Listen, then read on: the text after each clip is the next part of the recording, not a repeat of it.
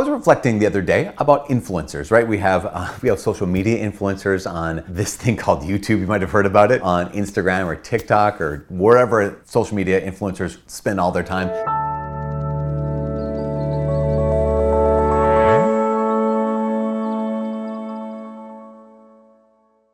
Hi, my name is Father Mike Schmitz, and this is Ascension Presents. And we have uh, influencers when it comes to you know celebrities. We have influencers when it, influencers when it comes to sports figures. Remember Charles Barkley saying you know something like you know I'm not your role model. I shouldn't be your role model. At the same time, you know they have an influence, which is another another way to say all of us are influenced. Like eh, eh, meaning that there is a there is. Let's back up shall we? You might have noticed in your life that there are some people who have more influence over your mood, have more influence over your beliefs, have more influence over your day uh, than others do. And some of those people have more influence over your mood, over your beliefs, and over your day than they ought to have. Some people have earned that, right? Some people have, have earned a certain degree of influence over our mood, over our, our beliefs, over our day. I mean, those people who have t- proved themselves to be trustworthy, those people who have proved themselves that they actually care about us, they care for our well being, they're not just trying to get something from us, but they actually want the best for us, that for them to have some kind of influence on us, like that kind of makes some sense. That should still be limited influence, duh. Maybe you might say legitimate influence. Again, limited influence, but legitimate influence. But here's the thing I find so many people will allow people to have an inordinate influence over their mood on any given day, to have inordinate influence over their beliefs on any given day, to have more influence over the quality of their life on any given day. Here, here's what I mean. I've talked to a number of people. Have I said that already? I've talked to a number of people who have said that because of so and so in my life. Maybe this is a person who is at your parish, right? The person from church, this person who maybe is even your priest, or maybe is the religious ed person, or whoever the person is. And they say, This person's making it really hard for me to be Catholic. This person's making it really difficult for me to believe in God. This person is making it really difficult for me to um, find joy in my faith. And I would say, Okay, let's pause. Let's, that's legitimate. I mean, there can be, again, there can be some dastardly things, right? Some evil things people can do to others that would make it difficult, right? That that inordinately influence our mood, our day, our beliefs. That makes sense. But one of the questions we have to ask is why are we allowing this person to have so much power? And not like in, in the sense, not just to convict you, like, yeah, why are you doing that? Not, not, not that, but to ask the question, like, to truly introspect and have that wait a second, why, why do I let this person? Again, this person is an influence in my life.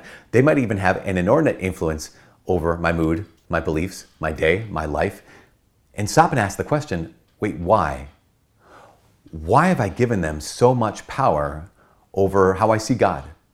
Why have I given them so much power over how I approach the church? How, why have I given, because a lot of times when I talk to people like this, I'll ask them, is this the only person of faith in your life? And Every time, every time. They're like, no, I mean, I have a lot of people. Well, do, how about other Catholics? Yeah, other really good Catholics. How about other, if the issue is a priest, right, they, they kind of like grind their gears against, um, you don't like their priest, other priests who are good. Oh yeah, the other priests who are so good. The priests from my childhood, priests from my college years, priests from wherever.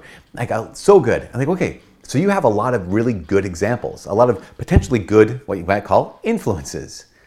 So why does this one person, why have you given this one person so much influence? That actually, when you go to pray, they become the topic of your prayer. Why have you given this person so much influence that when you approach God, you, you almost, almost seem incapable of approaching God without also bringing them into the picture?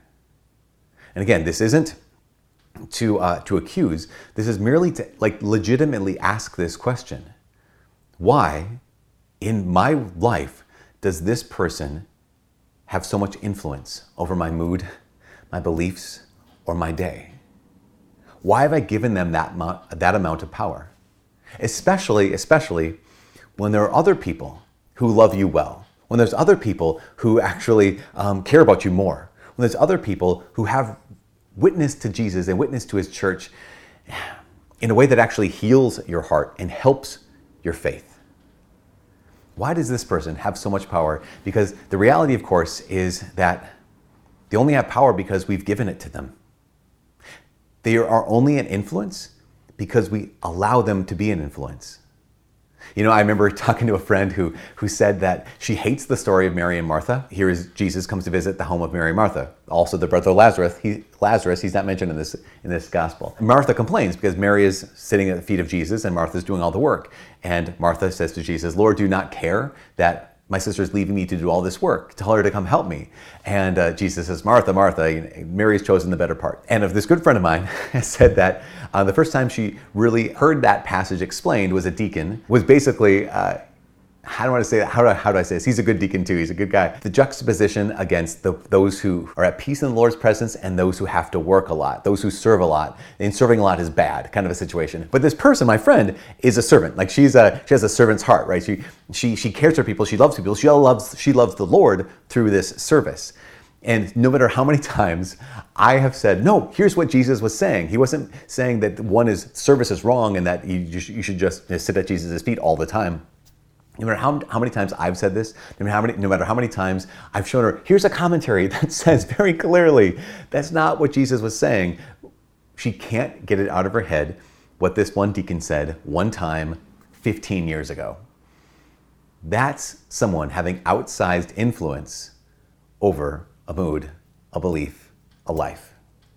We ask the question, why? And sometimes it's because when I first heard that, I was wounded. And it really stuck with me because of how much I was hurting. When I first heard that, I was vulnerable. And it got past all the defenses and just took, up, took root in my heart, and now it's growing there. Um, it could be any number of reasons. It could be because I really trusted this person. And, and in this person's case, she loves this deacon. And like, well, yeah, deacon so and so said this. And so, you know, it just, it got in there. No one was in the wrong in this. It's just one, that's why I'm saying, like, this isn't conviction. This isn't like accusation. This is just that question we all have influences, and there are all, we all have influencers in our lives.